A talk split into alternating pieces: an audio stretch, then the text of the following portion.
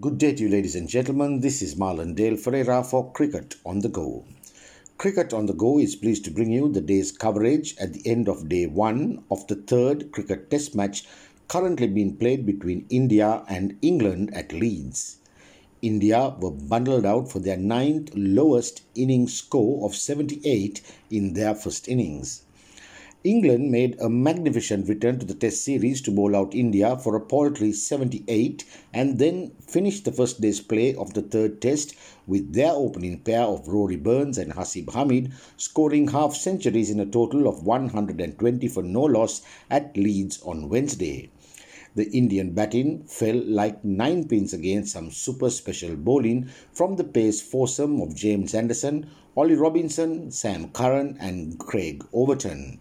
A stunning feature of the day was the performance of wicketkeeper Jos Buttler, who held on to five catches which saw the Indians lose KL Rahul for a duck, Cheteshwar Pujara for one, and Virat Kohli for seven make their way back in quick succession with Anderson accounting for the first three wickets that left India at 21 for 3 from which they never recovered. It did not take long for Ollie Robinson, who shared the new ball with Anderson, to have the wickets of Ajinkya Rahane for 18 and Rishabh Pant for 2, both caught behind to give Buttler 5 victims in the match. Opener Rohit Sharma, one of the most explosive batsmen in limited overs cricket, was virtually caged up as he made 19 from 105 balls in a time of 172 minutes.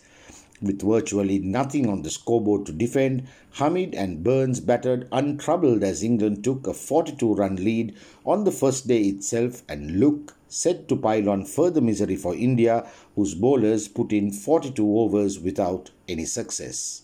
Scores India first innings 78 all out. James Anderson 3 for 6, Ollie Robinson 2 for 16, Sam Curran 2 for 27, and Craig Overton 3 for 14. England first innings 120 for no loss. End of day 1. Rory Burns 52 not out, Haseeb Hameed 60 not out. This is Marlon Ferreira signing off for Cricket on the Go.